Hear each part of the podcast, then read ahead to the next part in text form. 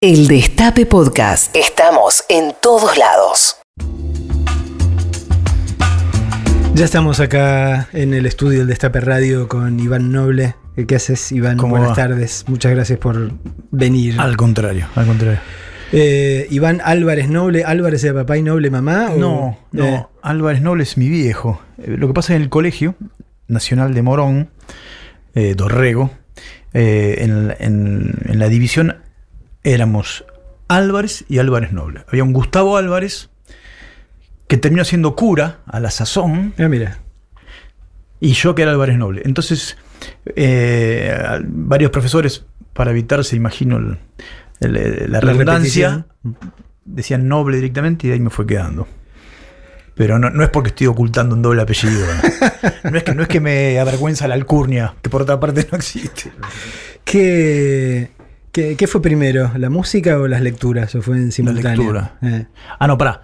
Eh, como, como niño que empieza a consumir. Sí, sí, sí, como, como fascinación. Mira, tuve la suerte de crecer en, en la casa de mis viejos, eh, típica casa de clase media media del oeste del Gran Buenos Aires, Ituzaingó. Eh, mis viejos tienen ahora 76, pero son eran los clásicos jóvenes que pasaron, que vieron en vivo y en directo poner el boom de la literatura latinoamericana. Ellos eran más lectores que, que- que escuchadores de Mm. música. Sin embargo, había libros y, y- y discos. No muchos, pero sí muy buenos. De hecho, hoy día mis viejos siguen viviendo en la misma casa de siempre y, y están los mismos discos y los mismos libros de siempre. Y hay unas, por ejemplo, en libros hay unas primeras ediciones increíbles. Primeras Hmm. ediciones, no sé, de, de Onetti, primeras ediciones del Turco Asís. eh, libros que tienen mm, más de 60 años, ¿viste? Eh, te diría que estaban a mano las dos cosas, los discos y los libros. Eh, mi viejo escuchaba mucho tango, mi vieja mucha música brasilera, mi viejo jazz tradicional. Y había algunos discos de lo que se llamaba, o de lo que ellos le llamaban eh, música progresiva nacional. Entonces estaban los Lo que en discos un de momento era, arcoíris. era la música moderna. Claro. O sea que muchos de esos discos tienen eh, eso para mí es un Etiquetas, tesoro. ¿eh? No, y, y las dedicatorias, por ejemplo, si mi viejo se lo regalaba a mi vieja o mi vieja Ah, a mi viejo. Entonces, por ejemplo, hay un disco de, de Arco Iris donde mi viejo le dice, para que juntos escuchemos esto que dicen que es música progresiva. Eh, estaban los discos de León, Mm. los primeros, ¿viste? El Fantasma de Canterville, la banda de los caballos cansados. Mm. Estaba Vida de Sui Generis. O sea que yo lo primero que escuché en la casa de mis viejos fue es, esa música nacional. No llegaban a ser Girán, ponele. Eso, eso, eso lo, lo busqué yo, Eh, digamos. pero la, la- la progresiva era nacional, por lo que Sí, decís. sí, sí, sí, sí, sí. Eh, No, y bueno, discos de los Beatles. ok. Tres o cuatro discos de los Beatles. Mm. Estaba, estaba, eh, Rubber Soul, Anochecer un día agitado, Help, With the Beatles. Cuatro, sí, cuatro o cinco. De los primeros, va. Pero no estaban los Rolling Stones, por ejemplo. Era como, viste, se ve que mi viejo incursionaba de a poco y salía corriendo a algunos lugares. Pero y- fueron juntos. La verdad es que la literatura y la música, por suerte, tuve la suerte de crecer ahí en, un momento donde no había estímulos digitales, donde, bueno, no, donde yo lo veo con mi hijo ahora. La verdad es que a veces es muy frustrante, ¿viste? Uno se pone medio en viejo choto y tiene ganas de que, de que sus hijos lean. Va, no es que tiene ganas. Uno tiende a pensar que es una buena cosa que les pasaría. Eh, Sacarlos de los jueguitos es no, complicado. uf. Pero pienso que nos hubiera pasado lo mismo. Yo creo que si, a los 12 años yo en vez de tener la, la colección de Robin Hood de mis viejos, ¿viste? Esos libros, Julio Verne, Salgari, Jack London, por ahí arranqué. Eh, si en vez de tener eso hubiese tenido, eh, eh, ¿cómo se llama esto que juegan los pibes ahora? El, el Fortnite, por ahí me la pasaba ahí. Claro. Sin duda, ¿no? Pero, pero aparte también eh, engañan un poco, digo, porque a mí me pasa, digo, a mí también me, me- preocupa, digo, ya con mis hijas yo tengo así hijes de, de como dos generaciones, de veintipico para treinta y pico, este, y uno de once y uno de cinco. Eh, y Y con los más chiquitos, digo obviamente que están pegados este, todo el tiempo a esto. Pero terminé dándome cuenta con el de 11 que además de ver, qué sé yo, youtubers este, y jugar y, y cosas que uno eh, piensa que nada, que son este, meros pasatiempos, de repente me doy cuenta de que hay un formato de información vía YouTube de cosas, este, así como nosotros obviamente apelábamos a las revistas y los medios que Sí, habíamos, sí. este, eh, ellos no hacen eso porque no hay ese tipo de revistas. Pero de repente por eso lo encuentro informándome todo el tiempo a mí. Se supone Ah, que trabajo bueno, de eso, de no, porque se viene la película de tal y ya Claro, están filmando la sí. otra y la serie. Sí. Bueno, incluso con la música, ¿no? A con la me- música, pero, pero también con las series y las películas. ¿no? Sí. De, repente hay, digamos, hay un formato informativo, hay pibes o pibas que se ponen a hacer, digamos, como una especie de mini informativo en, en- en materia de lo nuevo que está por venir Sí. en, las artes, este, y que veo que consume eso. Es decir, claro, no lee revistas porque no las hay, No pero se, pero se informan igual, ¿no? Este, y A eso. mí lo único que me que trato de, de- de decirle es que tienen a, a- tienen a favor todo lo que es internet y, y el mundo digital este, a la enésima potencia, pero que para mí es, una- es un signo, como diría Prince, signo de los tiempos, ¿no? Mm. Son muy voraces solo para adelante, ¿viste? Y no, no- no hay. Tengo, tengo la impresión de que es toda. Te hablo de mi hijo de 14 y sus Mm. amigos. No revisan mucho para atrás. Entonces, por ejemplo, yo lo que estoy tratando de hacer es. Ya medio que me rendí con respecto a que, Mm. a que lean cosas, qué sé yo. Pero, por ejemplo, no sé, le hago ver Carrie o El Resplandor, ¿viste? Y el, otro día fuimos a ver Doctor Sueño porque me dijo, ¿viste, papá? Que ahora. Pero. mm, medio de viejo choto, pero a mí me, parece que ahí hay una cultura, nosotros estamos formateados por una cultura, si querés, más clásica, analógica, que mm, donde se van a perder de mucho, si, si en algún momento no van a revisar esas cosas, me parece, ¿no? Eh, Eh, Yo creo que es cuestión de tiempo. Y, y Sí. y sobre todo si te, si te ve, este, si nos ven leyendo, este, viendo series, viendo películas, Sí, escuchando música, aunque, aunque no la adopten, digamos, este, en primeras, digamos, son registros que pero quedan. ¿sabés ¿no? lo, que me, lo que me pone nervioso? Por ejemplo, mi hijo hace dos años me empezó a mostrar música a él. Mm. Y yo primero, eh, lo primero que me pasó fue, el, el- el primer instinto fue sacar la silla a la vereda, dar la vuelta y decir, pero en mi época las bandas duraban 20 años y bueno, ¿por qué no escuchaste al Zeppelin? Pero dije, no, para, voy a escuchar, a ver qué me, a ver qué me quiere mostrar. Y de, y de algunas cosas que mostraba me gustaban. Entonces decía, ah, está bueno. Y le dije, armame una... Empecé a armarme vos playlist, también con en, en un signo de complicidad. ¿viste? Armame una playlist para escuchar, ya que me vas a copar la música en el auto. Armate, pero con los que me gustan a mí, con este, este, este. Bueno, no sé, fui a ver, fui a la Palusa, imagínate, a los 51 años. 50 tenía. Ir a la Palusa, estar más de, más de 25 minutos parado, me cuesta cuando canto. Imagínate como espectador de show. Eh, quería ir a toda costa a ver Imagine Dragons, por ejemplo. Que me gustaba, me dice, buena banda, le dije, sí, dale, vamos. Pero después tocan los Chili Peppers, digo, o sea que yo te acompaño a ver los Imagine Dragons, vos a los Chili Peppers. Me miró de esos layos dijo, bueno, dale. Tres temas duramos en los Chili Peppers. porque ya dije. Pero el tema es que a los seis meses no le gustaba más, no le importa más Imagine Dragons, por decirte algo. Mm. Entonces todas las playlists que me arma ya no le ya pasó a otro otra cosa. Tengo esa impresión, viste, que, que son generaciones que tal vez les va a ser difícil, eh, eh, digamos, no, no, no, no son muy apegados a las cosas con las que se van formando. No sé, vos ni hablar, y yo creo que la música que nos gustaba a los 16, 17 nos sigue gustando ahora. O sea, seguimos atesorando eso, ¿no? Sí, igual, o sea, sea- seamos honestos este, y convengamos que hemos piadosamente olvidado la, mierda que escuchábamos en aquella época, que había de poca, todo, ¿eh? ¿no? Pero yo te digo, en, en proporción, yo el 80% de lo que escuchaba a los 15 la sigo escuchando. Me pones Super Trump y me, me- me vuelvo loco.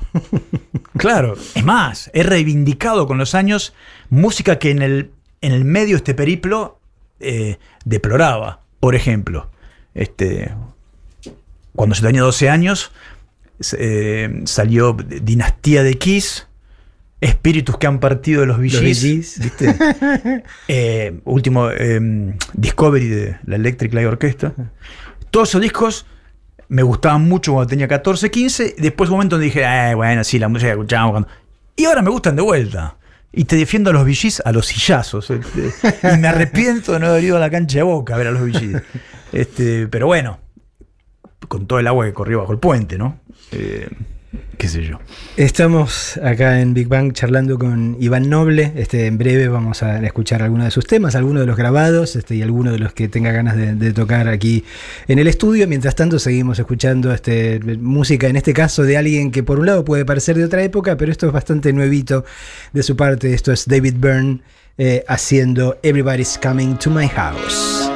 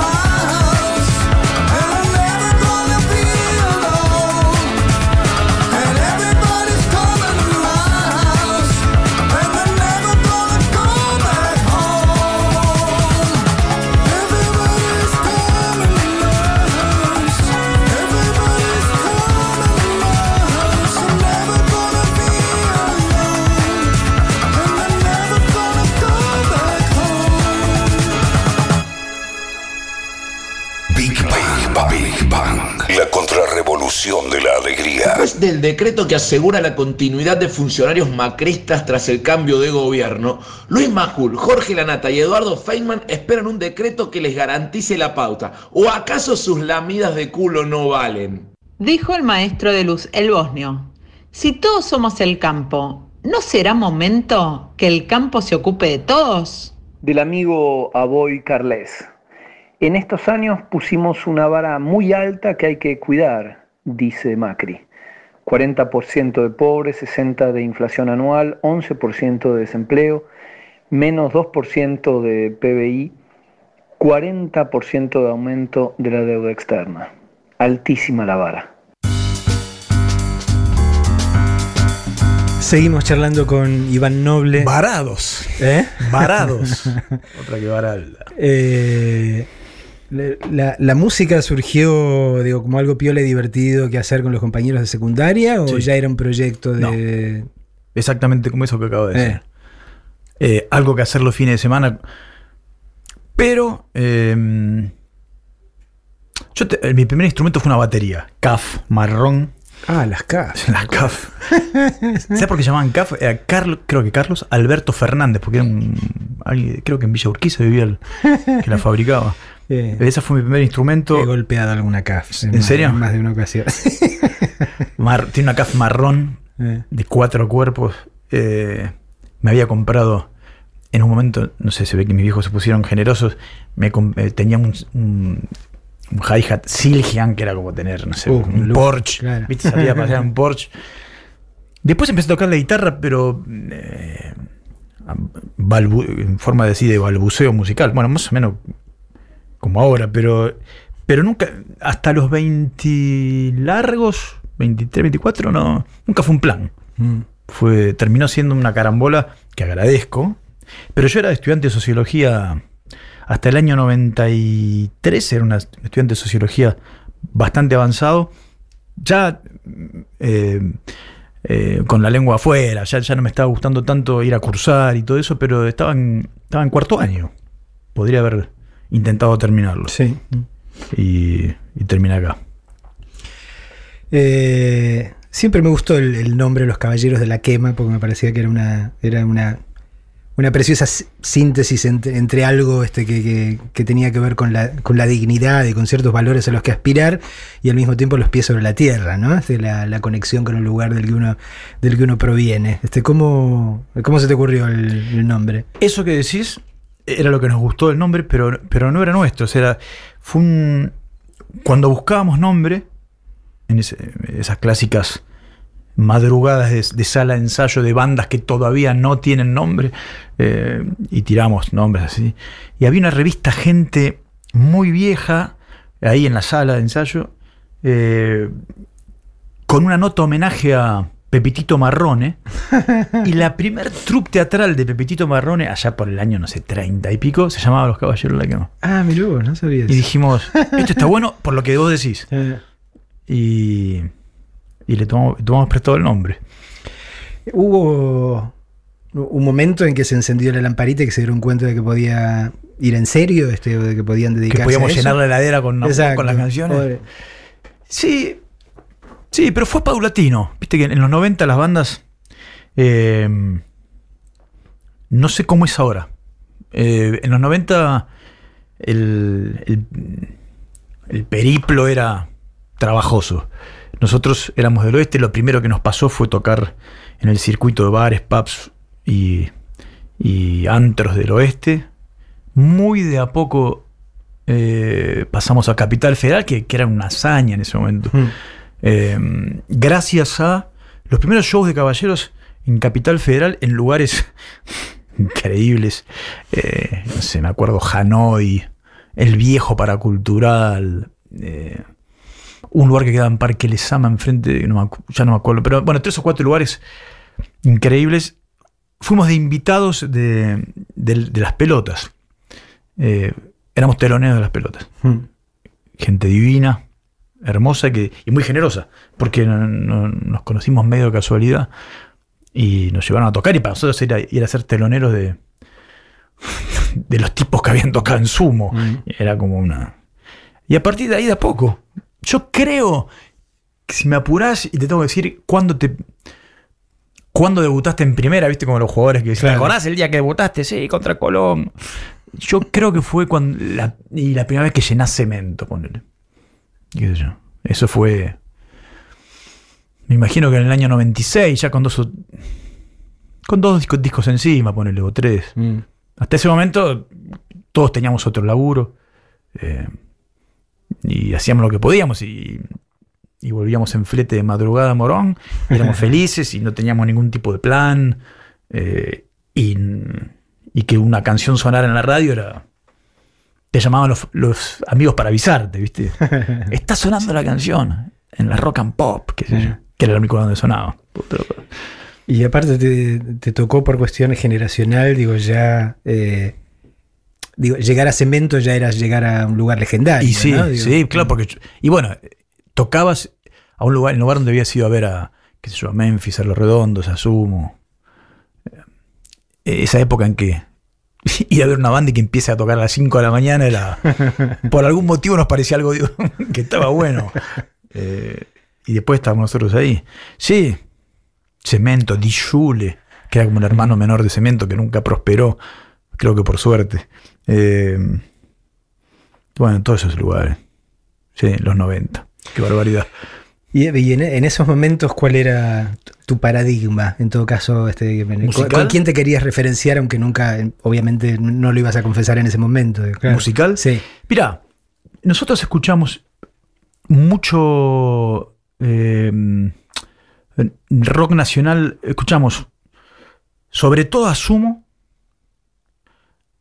bastante a Los Redondos, y después cada uno tenía, eh, había una cosa de mm, musical ecléctica donde, por ejemplo, Pablito Guerra, que es uno de los guitarristas, escuchaba a los Rolling Stones y a Bob Marley todo el día.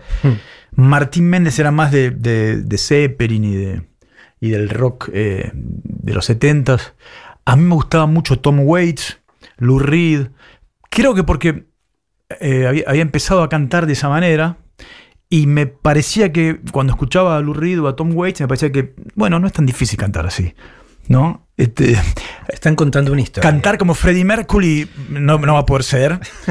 pero cantar como Lou Reed o como Tom Waits, por ahí sí, ¿no? Entonces, y aparte, en la sala de ensayo nuestras, como la de todas las bandas 90, era una porquería. O sea, no, se- no nos escuchábamos, no había forma de escucharse, mucho menos los cantantes. Entonces, eh, cantar así, eh, gritar, era una forma de supervivencia, no, no, no era una lección estética. Y entonces te referenciaba con los tipos que cantaban más o menos de esa manera. Siempre me, me- me causa gracia el indio este cuando dice lo mismo, dice al principio no teníamos retorno, una porquería, Claro. qué sé yo, entonces yo por eso cantaba así, era una especie de mezcla entre Robert Plant y Gina María Hidalgo, decía. claro. que era la única forma de hacerse oír. Sí, muchas veces los guitarristas, viste, enchufan y mala leche. suben la perilla y Claro. bancátela. este. Eh, y uno, uno no viene con perilla. No. Y con los años la perilla, la poca perilla que tenés. eh, pero esas eran las referencias. Y el, Sumo y Redondos eran. Yo creo que para todas las bandas de los 90 eran como. Bueno, para otras bandas por ahí las referencias eran más soda, ¿viste? Mm. Por ahí pienso en, en los babasónicos, en los brujos. Viste que en un momento donde se hizo como una. Había una grieta Sí. entre las bandas de rock chabón y las modernas, una tontería, que después con el tiempo se ocupó de desmantelar, pero... Y del lado de, las de rock chabón, eh, nuestras referencias eran esas. Manal, ¿viste? A mí me gustaba mucho Manal, me gusta mucho. Eh, sí, como eh, tracción a sangre, ¿no? Un poco era eso. Pero tratando de cuidar las letras, en ese sentido, volviendo a lo de la literatura, a mí me gustaba mucho leer, no como ahora que puedes en- entrar y googlear las letras en castellano de Dylan o de Cohen. Era todo, en ese momento eran, ¿viste? Yo me acuerdo que eh, frecuentábamos bastante, yo frecuentaba bastante al, al viejo Sims en la época de las cerdos y él por ahí decía, eh, tengo acá traducidas las canciones de Tom Waits y, y, ¿viste? y entonces eh, y yo por ahí me iba desde Morón a la redacción de las cerdos y peces ahí en la valle casi Pueyrredón eh, a que me, a que me saca- a sacar una fotocopia de las, de las letras de Tom Waits ¿viste? Sí, esas son experiencias antediluvianas Sí, de los que no teníamos más remedio que Claro. comprar libros o ir a bibliotecas este, o, conseguir revistas importadas Y este, sí. y, y cazar un diccionario y ese tipo de cosas. ¿no? Ahora eso no existe, pero al mismo tiempo es algo que soñábamos, digamos, sí. o sea, la, la posibilidad, la facilidad de, de- de hacerlo. Le tocó, le tocó a nuestros hijos. Eh, da la sensación, este, al menos cuando uno compara fechas, de que, de que cuando llegó en todo caso el éxito este, más claro este, de, la banda, Sí. se acabaron ahí nomás, ¿no? O sea, duraron un muy poco. poco este, tiempo más. Claro. Eh, la banda ex- explota en términos de popularidad. No de popularidad, porque eh, en ese periplo que te contaba, en, en el nicho o en el, en- en el público de rock, ya presentábamos credenciales, digamos, ¿no? Mm. en, en esa mesa de los 90. Pero el famoso, lo que se dice, el crossover, que te escuche eh, o que cante una canción tuya eh, el portero, Mm. o el o la chica que va al- a los bolichos donde no, donde no te dejaban entrar. Eso fue a partir de Avanti Morocha y, y de, y de ese disco, La Paciencia de la Araña, eso fue en el año 99. Y la banda se separa en el 2001. Sí, fueron tres años. Donde todo fue muy vertiginoso, algo torpe. eh, y bueno, nos fuimos de pista y no volvimos. Bueno, hace poco volvimos. Pero de- fue una época donde no sabíamos bien qué hacer con todo eso que estaba pasando. Eh, Estamos charlando con Iván Noble. Vamos a escuchar un tema más de un viejito adorable este que, acaba de sacar un tema nuevo. En este caso es McCartney.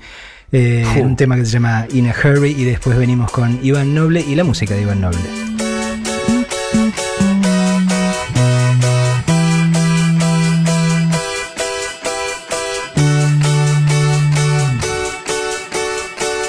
She was always in a hurry, never took the time to look around.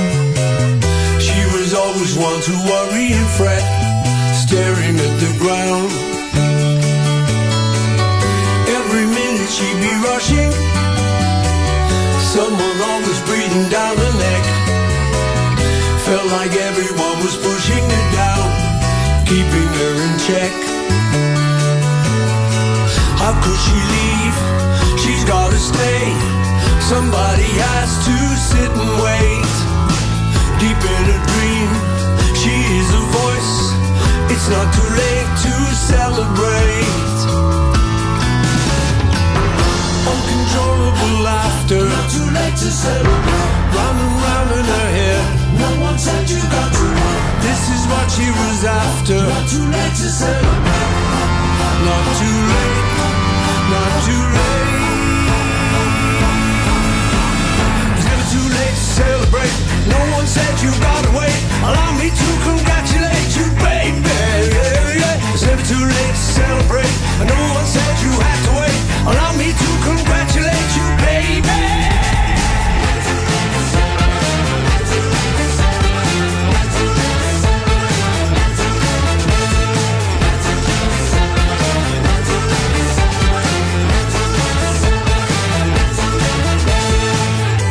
Now she doesn't have to hurry. She can do exactly what she wants. Ask her why she doesn't worry or fret. This is her response. Uncontrollable laughter.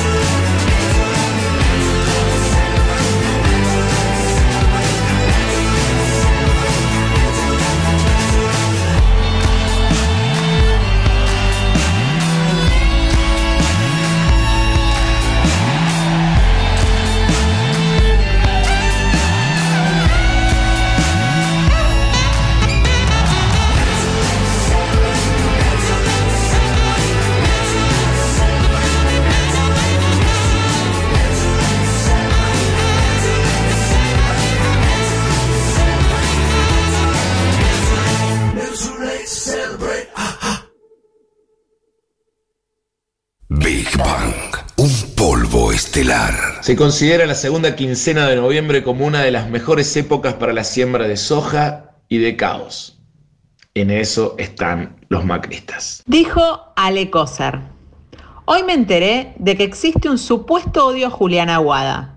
Me parece que, como siempre, se quieren hacer las víctimas con algo que no existe, inspirándose en el verdadero odio que sí ejercen contra Cristina. Además, por más que tenga esclavos, ¿quién puede odiar a un maniquí? Acá una de nuestras oyentes, eh, Mary Carmen, arroba rooster MC78, dice, yo vi a los Caballeros de la Quema cuando fueron teloneros de Aerosmith en el 95, si mal no Sí, me acuerdo. totalmente. 94, creo. Cancha de Vélez. Hermosa experiencia. Tremenda. Sí. Es más, nos invitaron a. Fueron dos shows, dos días. Y el segundo día apareció un. En el camarín que nos habían dado en la cancha de Vélez, que era grande como. Como la mitad de este estudio. Eh, se abrió la puerta de golpe y, apareció un negro así, dos metros y medio, con esos handys, preguntando: ¿Support Act? ¿Eh? Hasta que dijimos, ah, banda- sí, somos la banda de soporte. Come with me. Y nos llevaron a conocer a los tipos que nos recibían, sacamos una foto, qué sé yo. Y nos invitaron al show desde el costado del escenario, el segundo. Fue una linda, hermosa experiencia.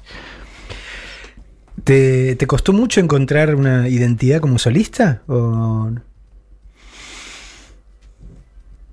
Un tiempito. eh, Sí, bueno, a- lo que a mí me pasó lo siguiente, cuando, cuando se separa Caballeros, eh, eh, te- tenía claro que tenía ganas de hacer eh, canciones que no se parezcan mucho a las de Caballeros. Mm. No, no tenía ganas de, de continuar el el- la historia. Eh, si bien los, por lo menos los últimos dos discos de Caballeros tienen toda una cosa más de género, canción, rock, pero bueno, mm, eso era como el embrión de las canciones que yo imaginé que iba a ser como solista. Y creo que fue así. A mí lo que, me- pasó siendo solista es que me sentí co- con permisos que antes no me daba, digamos, o que no podía darme. Porque el rock de los 90 en ese sentido también fue muy bravo. La, la relación entre público y bandas era... El público era generosísimo, era eh, incondicional, pero ese era el problema, justamente, ¿no? Esa incondicionalidad que a veces hace que, no- que por las dudas no muevas mucho el- el- que- las patas del plato porque si la gente se enoja. Había mucho de eso. Yo creo que ya no, creo que ya eso no pasó con las bandas. Pero entonces, mm, cuando me hice solista, decidí más o menos conscientemente que, que los discos que iba a hacer no iban a tener que ver mucho con los discos de Caballero. Y creo que en general fue así. Aunque eh, a la larga yo veo un hilo conductor.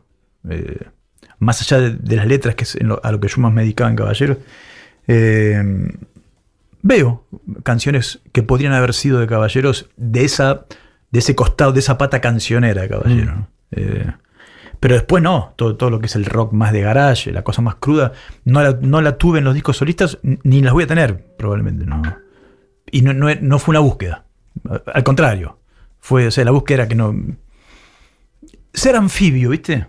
Eh. Es como una cosa así de. Yo disfruto mucho. Aparte, me pasaba que como escuchador, como escucha de músicas, no, yo ya no estaba escuchando la música que escuchaba en la época de Caballeros. Yo en la época de Caballeros, como te contaba recién, por ahí escuchaba hip hop todo el tiempo. Y la verdad es que mm, después de los treinta y pico, qué sé yo, escuchaba todo el día a Le- a Leonard Cohen, ¿viste? O, o los discos viejos de Dylan, o, o, no, o tango, qué sé yo. Entonces, no, no me sentía cómodo intentando hacer una música que ya no era parte de la banda de sonido de mi vida, Mm.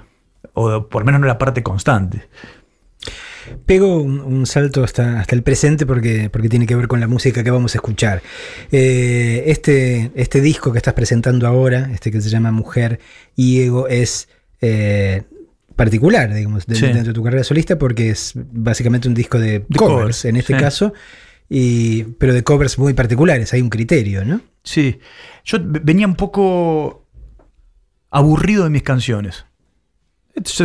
No queda muy bien decirlo, porque en general uno tiene que, supongo que tiene que mostrar que siempre lo que hace le parece este, extraordinario. No, no es el caso. Yo ve- venía un poco aburrido de mis canciones, sobre todo cuando agarré la guitarra y la virome como para hacer canciones para un disco nuevo.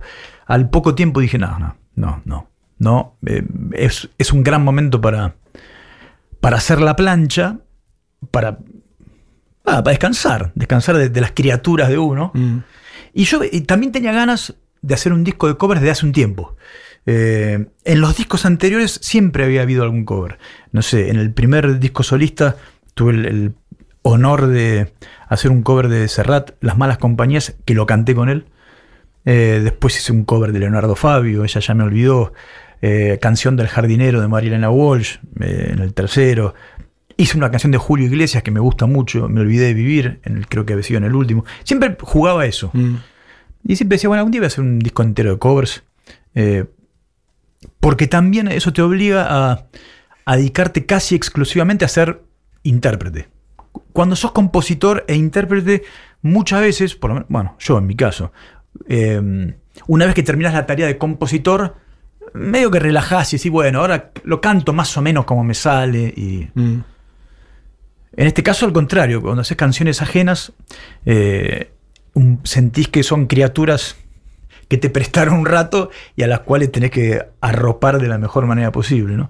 Eh, y terminó siendo un disco de todas canciones de mujeres, porque cuando arranqué a hacer lo- los demos de muchas canciones, eh, había canciones de mujeres, pero también había canciones de hombres, me di cuenta que lo que más me costaba era versionar mujeres. Por una cuestión incluso hasta de lógica, de, de tonalidades, de, eh, de oído, ¿viste? Estamos mucho más acostumbrados a escuchar canciones de hombres cantados por mujeres y no al revés. Entonces dije, imagino que también cruzado por cierto espíritu de época, bueno, voy a hacer todas, todas mujeres.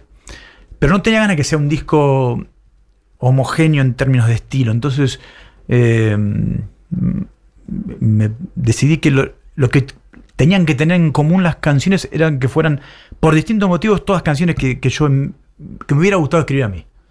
Y entonces va desde Shakira hasta Marilena Walsh, pasando por Celeste Carballo, por Julieta Venegas, por Ile. eh, canciones, y aparte, ¿sabes qué? Es casi como un. eh, no, declaración de principio suena muy- demasiado petulante, demasiado eh, solemne, pero ¿viste esas canciones que uno a veces eh, canta en los asados o sobremesas con amigos, o que cuando las, las escuchás en la radio subís el volumen del auto y las cantás a los gritos? Y yo creo que muchas de esas eh, no, es- no era tan fácil de imaginarlas cantadas por mí, digo, tratar de ponerle impronta a esas canciones en principio ajenas de- y ajenas y lejanas, me pareció una buena, un buen ejercicio eh, y me gusta hacerlo. Eh, ¿Por qué mujer y ego? Este, ego como Chiste, yo, ¿por qué? esto como ser mujer y yo, este un- No, porque, digamos, eh, eh, es un chiste, eh, podría decir, si, si fuera políticamente correcto diría, bueno, porque los mujeriegos nos deconstruimos, y la deconstrucción de un mujeriego es mujer y ego.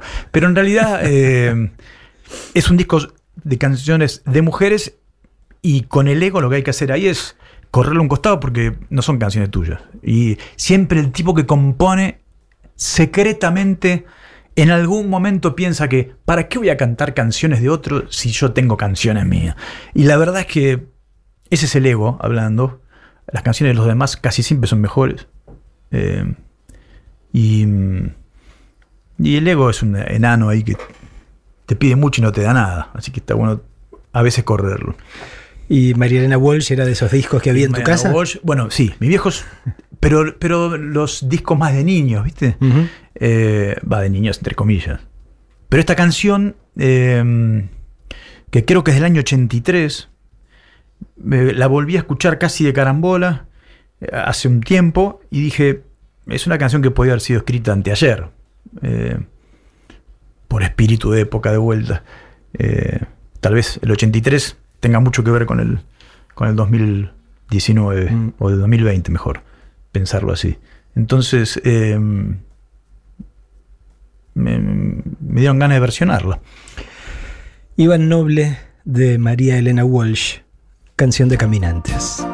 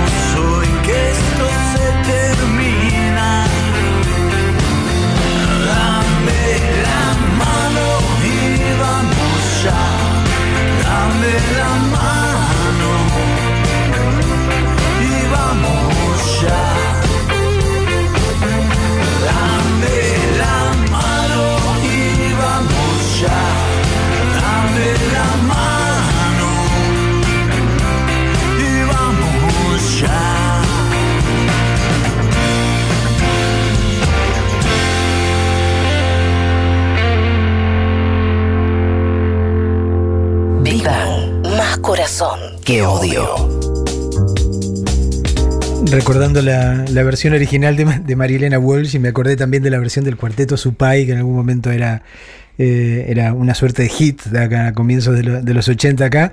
Digo, qué, qué natural queda este, con esa beta cancionera este, rockera, ¿no? Digo, no, no, A mí me no parecía había que puede haber imaginado sido- que quedaba tan bien. Este, Cuando le empecé a demear, eh, no me acordaba de la versión del, del Cuarteto Supay, sí la de María Elena, Mm. que, que es mucho más diáfana, ¿no? Es como. no- eh, pero en el momento dije. Voy a hacer de cuenta que es una canción de Bruce Springsteen. buscarla por ese lado. O de Tom Petty. Mm. Buscarla por ese lado. Eh, vos mencionabas antes de que la, de la escuchásemos los potenciales paralelos o parecidos entre aquella época, este, en el final de, de- de la dictadura y, y el presente. ¿Cómo, ¿Cómo pasaste estos cuatro años? Bueno, mejor que la mayoría, eso claramente.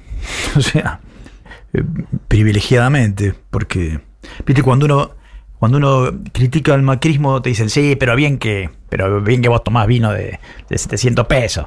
Sí, claro, sí, sí, yo pude, pude. Por supuesto, eh, eso no me impide, ni me impidió ver lo que pasaba muy alrededor mío, o sea, no, no, no a mí, pero muy alrededor.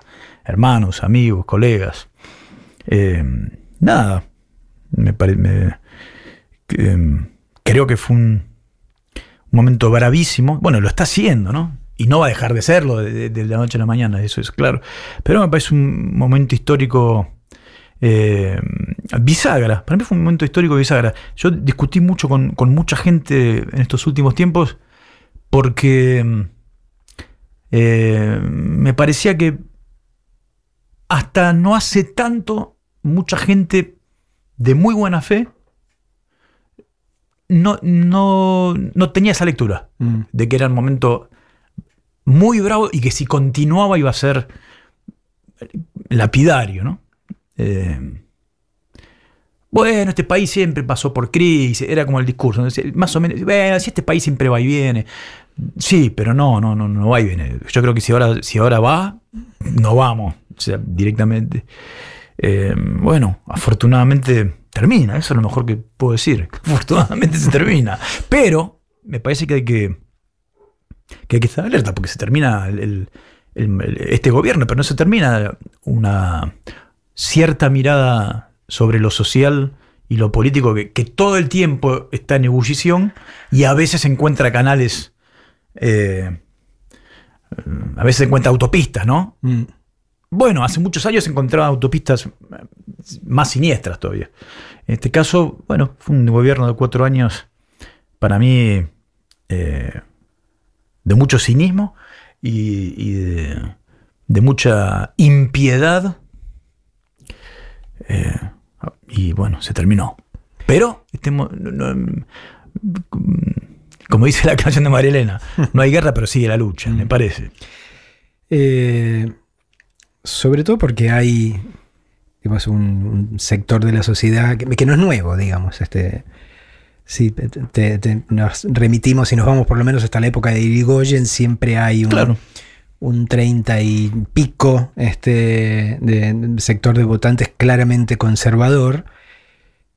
pero lo, lo que es más notable ahora, este, lo que a uno lo, lo desconcierta un poco más, es que ahora está muy claro que dentro de ese treinta y pico por ciento hay un sector también muy importante de gente que está siendo directamente perjudicada por estas Sí. políticas que sostiene. Claro. Y eso es aún lo que a uno lo, lo desconcierta. En otra época, digamos, este, había otra, una- otra, otra clase media, este, yo qué sé, pero ahora este, muy claramente uno dice, ¿cómo, cómo interpelamos, este, cómo podemos llegar a esta gente que está votando en contra de sus propios intereses este, y para la cual este, sus prejuicios o su antiperonismo este, o su odio, qué sé yo, es más fuerte que cualquier otra consideración? Y esa es, esa es la gran pregunta después. Pues El, el antiperonismo, este país es, bueno, es un, es un clásico. Es un clásico este país. Eh, eso es irrecuperable, me parece. O sea, la gente que es antiperonista, sea quien sea el peronista del que estamos hablando, eso no es un, no es un voto a, digamos, a, ganar, sí, en términos electorales. digo. Pero después hay una cosa más, más flotante, por ahí hablamos de eso, de gente que sí, que yo creo que a veces. Yo he discutido mucho familiarmente, incluso en, en estos términos, de, de gente que. mm, Porque mira lo que te voy a decir. Yo hasta puedo entender en el 2015 a alguna de esa gente votando al macrismo. Lo puedo entender, no desde mi lógica y desde mi mirada política, pero puedo entender por qué votaron al macrismo. Lo que sí está en mi discusión con muchos familiares. Ok, te entiendo el 2015, todo bien. Y ahora, Ahora o sea, el 2019, claro, porque, porque las, eh. o sea, las- a las pruebas remitite, a las pruebas de tu vida. ¿no? O sea, no, no a las de- eh, tu vida, o sea, las vidas perjudicadas. Y ahí sí hay una cosa en- entre síndrome de Estocolmo, entre entre un, entre un odio, ni siquiera es de- una cosa desclasada, otra más que eso. Yo no sé bien qué es, me, cuesta entenderlo a veces. Eh, ¿Qué sé yo? Si sos millonario, si sos este, entiendo perfectamente por por qué. Y si sos muy antiperonista, también entiendo por qué. Pero la gente que está en el medio, yo ahí no, no he entendido. ¿no? O sea, bueno, afortunadamente la balanza no fue tanta esa gente, ¿no? Mm. Hubo mucha gente que, que reculó, me parece. Eh, yo te confieso que hace un año eh, yo pensé que esto iba a ser, iba a continuar. Sí, sí, nos, pas- Eh, nos pasaba a todos. Era, era el temor que compartíamos. Lo cual creo que obliga a todo, a todo lo- a toda la dirigencia entrante a ser consciente de eso para mí. A ser consciente de que, de que hay poco margen de maniobra para errores. Bueno, en la política por supuesto hay errores, pero digo para. para. mm, sí, bueno, para errores groseros. Hay poco margen, me parece. Porque. mm, Bueno, porque vamos a tener que convivir siempre con, con esa cosa de, de gente agazapada, se está moviendo. Y, lo que sí a mí me, alarmó mucho, creo que porque creo que en realidad no es nuevo, creo que existió siempre. Pero las redes sociales lo que hacen al fin y al cabo es eh, hacer urgentes cosas que por ahí antes no, uno no, no las veía tan urgentes. ¿no? Yo creo que en un momento tuve agarradas muy grandes por una- algo que puse en un tweet, que por todo esto que estamos hablando, yo creo que había gente que si en un eventual balotage entre Alberto, pero no entre Alberto y Macri, entre Alberto y Videla, votaban a Videla. Te lo digo en serio, ¿eh? Yo, o sea, no, no estoy exagerando. Y creo que después de lo que pasó este, en, en Bolivia, claro eso. ¿no? Me parece que hay gente que, que de verdad que diría, bueno, sí, este, pero a mí eso sí me alarma, porque ahí hay como, el- ese es el huevo de la serpiente, me parece, ¿no? Yo pensé que eso ya no pasaba. Yo pensé que, que las discrepancias podían ser de grado, de forma, de modelo político, de proyecto de país, pero que había dos o tres este, acuerdos básicos donde, bueno, no, está bien. No, eso no. No, claramente es lo que están intentando cuestionar ahora, ¿no? Lo que están Sí. este, tratando de marcar como, como un gris, este, de tolerancia a cosas que considerábamos intolerables. Eso, Eh, es eso, eso. Digo, hacer tolerable lo que de ninguna manera lo es. Eh, digo, nosotros tenemos edad para ya haber visto más de una crisis de estas, eh, pero es muy distinto este, cuando uno la, la mira este, a través de los ojos de sus propios hijos. Claro. O considerando a sus propios hijos, ¿no? En estos cuatro años fueron los años en los que eh, tu hijo pasó de los 10 a los 14, digamos que es casi como el momento en que empieza la salida al mundo. Digo, y ahí, ¿qué temores te sentiste o sentís y qué percibías a través de él si es que percibías algo? Y a mí me, pasó una cosa que no me gusta nada que me haya pasado, porque me, me pone en un lugar muy cínico que, donde no me gusta estar. Eh, y sobre todo en un lugar de mucha de- derrota, que es eso que se los que aparte se lo escuchamos decir a, a mucha gente que no piensa como, como, como nosotros. Mm. Eso de preferiría que mi hijo se vaya a este país para. Pero de un momento yo empecé a pensar eso. Dije, si esto dura mucho más, yo no sé si me- tengo ganas de que mi hijo tenga 16 años, 17, 18 en este país. Así como está. Eh, uno ahí corre el riesgo también, ¿no? De- de- de- porque tampoco pienso que mi hijo y, y nuestros hijos serían exiliados políticos, pero en un punto tal vez sí. Por supuesto no como en los 70, pero digo, no me gustaba eso que me pasaba. Eso de, de por primera vez tener ganas de decirle a mi hijo, loco, andate. Si esto sigue mucho más, tómatela. Él ni siquiera hoy, o sea, no sé si tiene esa lectura hoy. Él, él tiene 14, no está muy interesado eh, en términos de, de política. eh, pero tenía esa sensación. Y creo que van a, van a seguir pasando cosas duras. Lo que pasa es que la, la diferencia es la ilusión. Que suena muy naif, ¿no? Eh, pero hay ilusión. A mí me pasó eso. Me parece que en la calle. Eh, mira, cuando la noche del 30, cuando salí a caminar acá por, por, el, por el barrio y me crucé con, con un pibe que me dijo que tiene un lugar muy lindo, no, importa, no, no voy a pasar un chivo, una, una bermutería muy linda por acá cerca, este, y me dijo, mira, yo sé que eh, la billetera va a tardar en cambiar, pero que cambien la cara de la gente, que cambien la cara, el estado de ánimo, ¿viste el famoso del... Bueno, vos sos muy cercano al indio y esa famo- eh, un último secuestro, ¿no? el estado de ánimo no. Creo que había pasado eso. Creo que había habido como un secuestro del estado de ánimo, ¿viste? Caras de orto por doquier. Es, era el, es el- el- el ánimo social era cara de orto. Todo. Y eso se te mete en la vida, en el laburo, en la cama, se mete en todos lados. Algunos más que otros. Los que tenemos más suerte, los que, los que tenemos más prosperidad, por ahí tarda más en llegar, pero llega, llega todo el tiempo. Yo espero que eso cambie, eso sí, espero que cambie casi inmediatamente. Y yo le tengo mucha fe en eso. Creo que sí. que eso va a cambiar, eso, es- eso te diré casi seguro. Eh, estamos charlando con Iván Noble este, del disco Mujer y Ego. Ahora escuchamos de Shakira Moscas en la casa.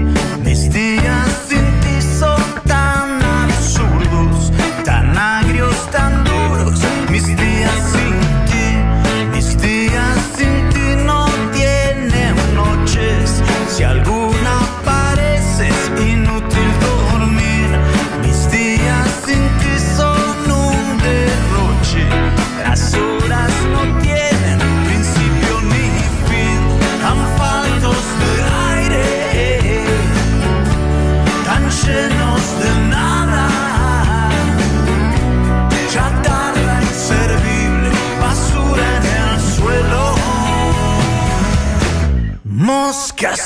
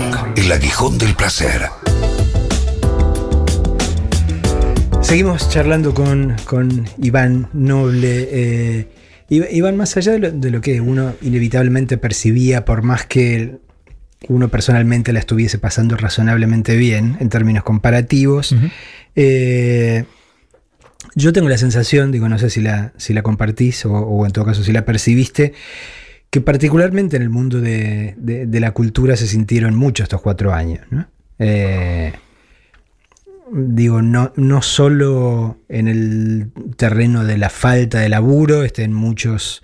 Este, en muchas disciplinas, digo, qué sé yo, si laburabas en cine, por ejemplo, este se complicaba este, infinitamente. Eh, sino también en una especie de, de clima, ¿no? De dificultad de circulación de, Sí, claro. de- de- de- de las cosas. Digo, ¿qué percibiste al- algo parecido Sí. en la gente este, que, de, la cultura con la que te cruzabas? O- Sí, de sazón. Mm, Eh, nosotros, los tipos que hacemos música, eh, tenemos encuentros en carne y hueso con la gente. Por ahí, viste, las dificultades de, hacer, por supuesto, vos hablabas del cine, me imagino que las dificultades deben haber sido tremendas a nivel industria. Lo que no sé si pasa, si después los actores, si, si en el teatro le ves, eh, ves a la gente, palpas eso, lo sentís en las boleterías, por supuesto. O sea, la gente que a duras penas este, puede llegar a fin de mes, imagínate que lo primero que va a dejar de hacer es ir a ver conciertos o, recitales o obras de teatro. Se palpa mucho, pero también pienso que, que en estas épocas, eh, por ahí es una mirada un poco romántica, pero también me parece que hay como una resistencia, si querés, eh, siempre en épocas bravías pasaron cosas interesantes. De hecho, yo me acuerdo que, bueno, volviendo a, la época de los 90, los caballeros, menemismo eh, en su máxima expresión, también pasaron cosas. eh, estaba esa sensación, estaba ese, humor social picante, entre picante y, y depresivo, pero había un montón de bandas tocando. eh, eh, digamos, ¿viste cómo cuando se cocinan los guisos y, y la tapa de la olla Eh, empieza hace ruidito. Claro, pasaba Pero- eso. y pero está había- pasando eso también ahora. digamos, ha- había una diferencia sustancial que es parte de lo que hace más inexplicable el proceso, ¿no? O sea, mal que mal, durante buena parte de ese proceso Claro. hubo guita sí, circulando. toda la primera presidencia. Este, entonces había este, un dinero y uno podía hacer cosas, podía tener un malestar, digo, por eso y uno discutía con la familia diciendo, loco, este, si sigue con- en, en este plan, este, se va a ir toda la Sí. mierda. Sí, sí, sí, sí, pero no, porque Bueno, tengo por eso este, fue la segunda presidencia de claro. Menem, ¿no? Este, pero entonces en- en- había, este, había un dinero. Lo que, lo que yo siento es que ahora lo que hicieron, eh, ahora no había un mango, digamos, le cortaron la posibilidad a la gente de consumir cultura, que es algo que para el pueblo argentino en general eh, es de lo más natural, ¿no? Este, Sí, ver- una una peli, ir a un teatro, ir a ver un Sí, conciertito, claro. este, eh, entonces, eh, entonces mm, toda la, la circulación de lo que podía llegar a, a- a- Sí, a estaba crearse obturado, se obturaba menos este, la lluvia de mierda, digamos, que venía este, a través de los medios hegemónicos este, y la, la forma de, de utilizar este, las redes sociales. Entonces era, digo, yo eh, siempre apelo a esta imagen de, de- es como nos pasamos los últimos cuatro años comiendo Big Macs, ¿no? Este, como, como dieta única, este, porque esa era la única mierda a la que se podía acceder, porque la tele siempre está, ¿viste? Sí. Digo, o, o ahora prendés la compu este, y la página del diario X o el diario W, este, eh, siempre Sí, es de hay, las hay más que vistas, retirarse un poco de ahí, ¿viste? Mm. Pero es un laburo, ¿eh? Eh, incluso uno que le presta atención a eso, cuesta mucho retirarse a veces de ahí. Eh, cuesta salir de, de las redes o del veneno, ¿viste? O sea, a veces te, que- te quedas como empantanado en esa. en esa desazón, ¿viste? Y en la bronca y en la cosa, y, te- y terminás gritándole al televisor a un boludo, un panelista a las 11 de la noche. Así, ¿qué carajo? En vez de estar gritándole a Morales Solá, ¿por qué no voy a leer un libro? ¿Cómo era el ¿Por hincha de a River ese fanático? este, Claro, realmente- eh, Pazman. El Tano Paga. Y nos convertimos en Pazman de, de- de- de lo, Eh. cotidiano, ¿viste? Eh. Y muchas veces me pasó eso. Digo, ¿qué, qué estoy gritándole a Morales Solá? ¿Por qué no voy a poner un disco de Tom Waits y a tomar whisky a- Mm. abajo de las estrellas. Pero te, pero te pasa eso, ¿viste? Bueno, esa, esa es, viste, como apunta el Tano este, por, por los auriculares, esa es la filosofía de este programa, ¿no? Decimos que la, la mierda este ya la, la tenemos, esto nos rodea por otro tiempo y tratar de Sí. buscar un mínimo espacio donde defender algo que tenga que ver con, con la belleza, ¿no? Este, con, Y con sí. la, con la dignidad. O con- Eh, no te pregunté qué tema querés escuchar ahora. Alguno de Tom Waits.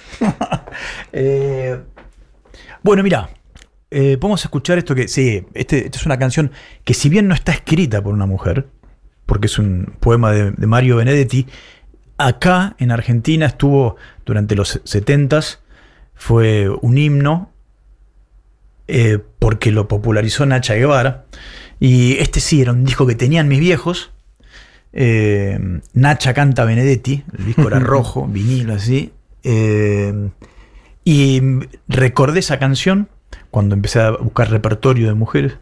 Y dije, y- si la de Mariana Walsh parecía escrita anteayer, esta podía ser escrita mañana. Y es de qué se ríe, señor ministro. Ahí lo tenemos a Juan volando hacia la canción.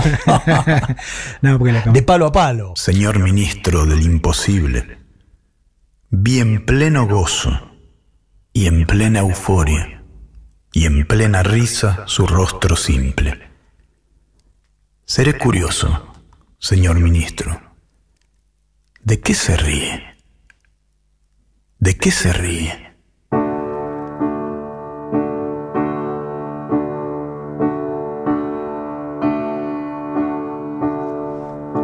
De su ventana se ve en la plaza. Villa Miseria no está visible.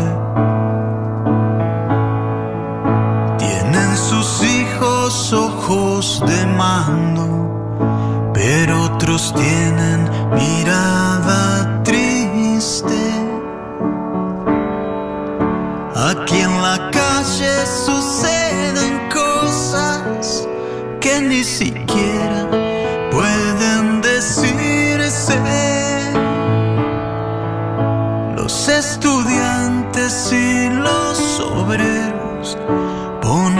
puntos sobre las IES. Por eso digo, señor ministro, ¿de qué se ríe?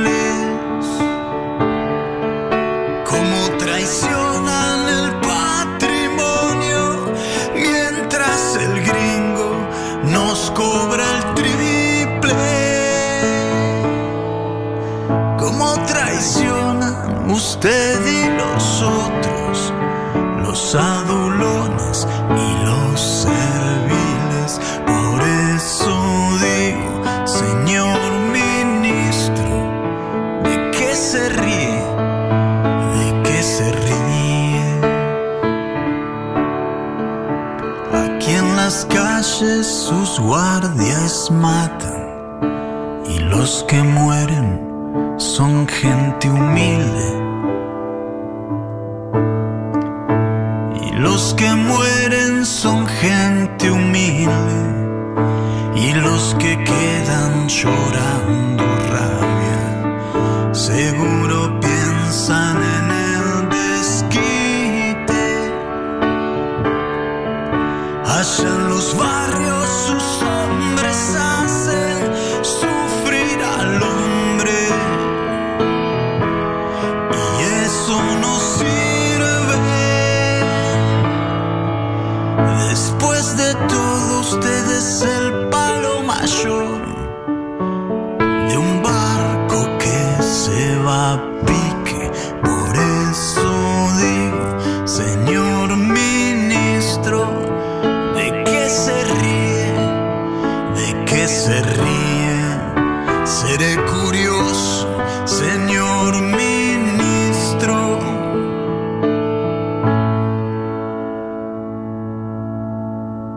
¿De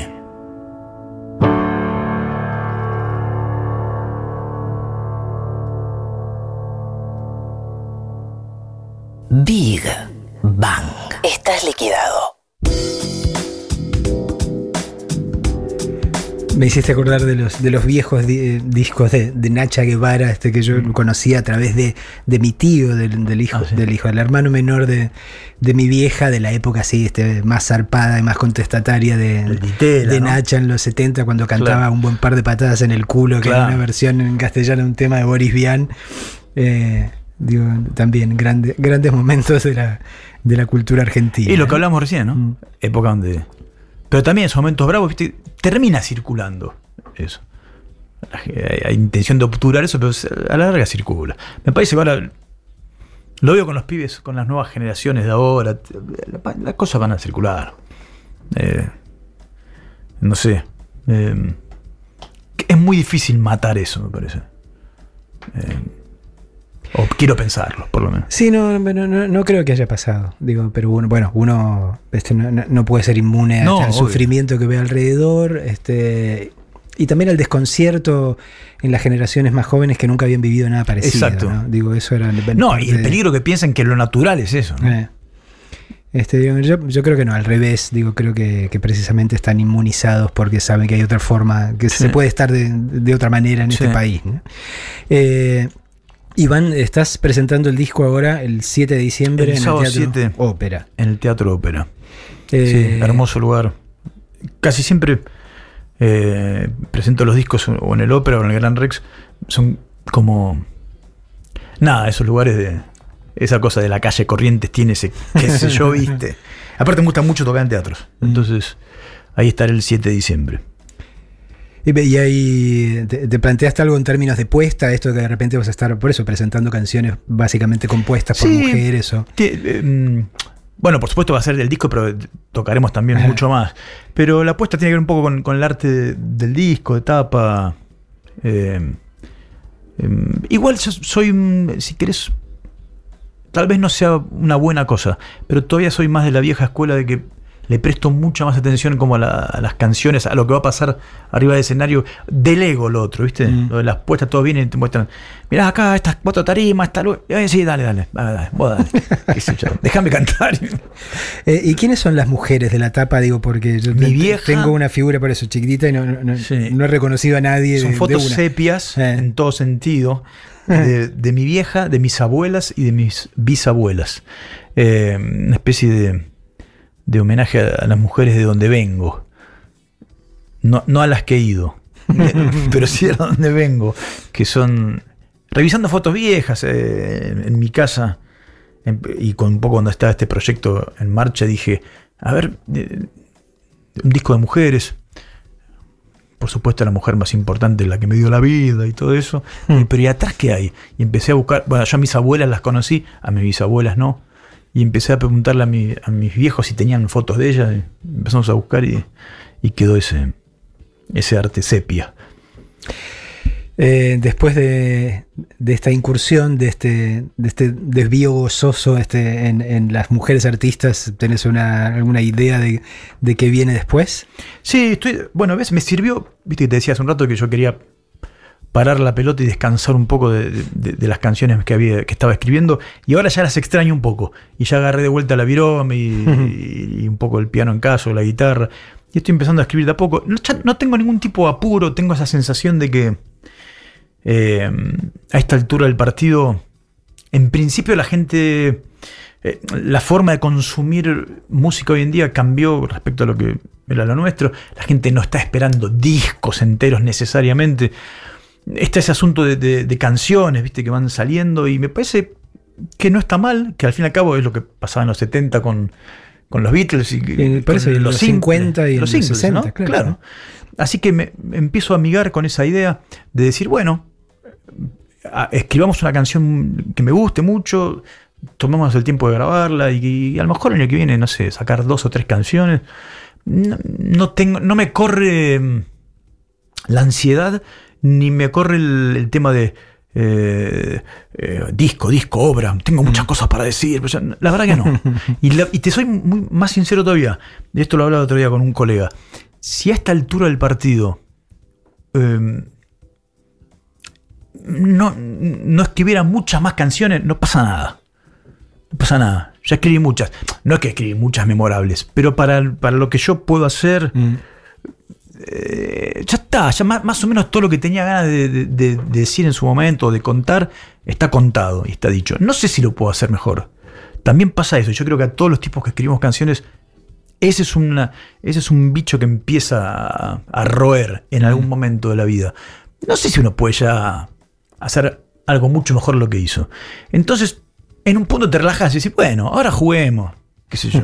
Y si no me sale una puta canción más, nunca más, eh, ya que hay 10, 15 que, que, hay, que por suerte hay mucha gente que quiere y que canta, y, y terminaremos cantando en, en los bares con lo- en los cabarets, los pianos.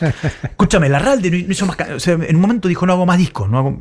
Y ahí está, el viejo, hermoso, hace su show cada tanto, con las canciones de siempre. A veces me parece que cuando sentís que te mordés la cola, eh, bueno, tal vez pase eso. Eh, ¿Cuál fue la última canción hermosa de Bob Dylan? ¿Qué sé yo? Siempre vamos a recurrir a lo, ¿no? ¿Cuál fue la última canción hermosa de Charlie García? Y siempre vamos a buscar una vieja. Entonces, eh, es un ciclo vital. Seguiré haciendo canciones de vez en cuando. Algo así. Iván Noble, muchas gracias por esta Por charla, favor. por haberte Un placer. hasta aquí, hasta, hasta Big Bang. Un placer. Y nos despedimos yendo a una canción un poco más viejita, de ya no de- del disco nuevo. eh, la versión en vivo, este, finalmente, de Hasta Estallar, de los Caballeros de la Quema.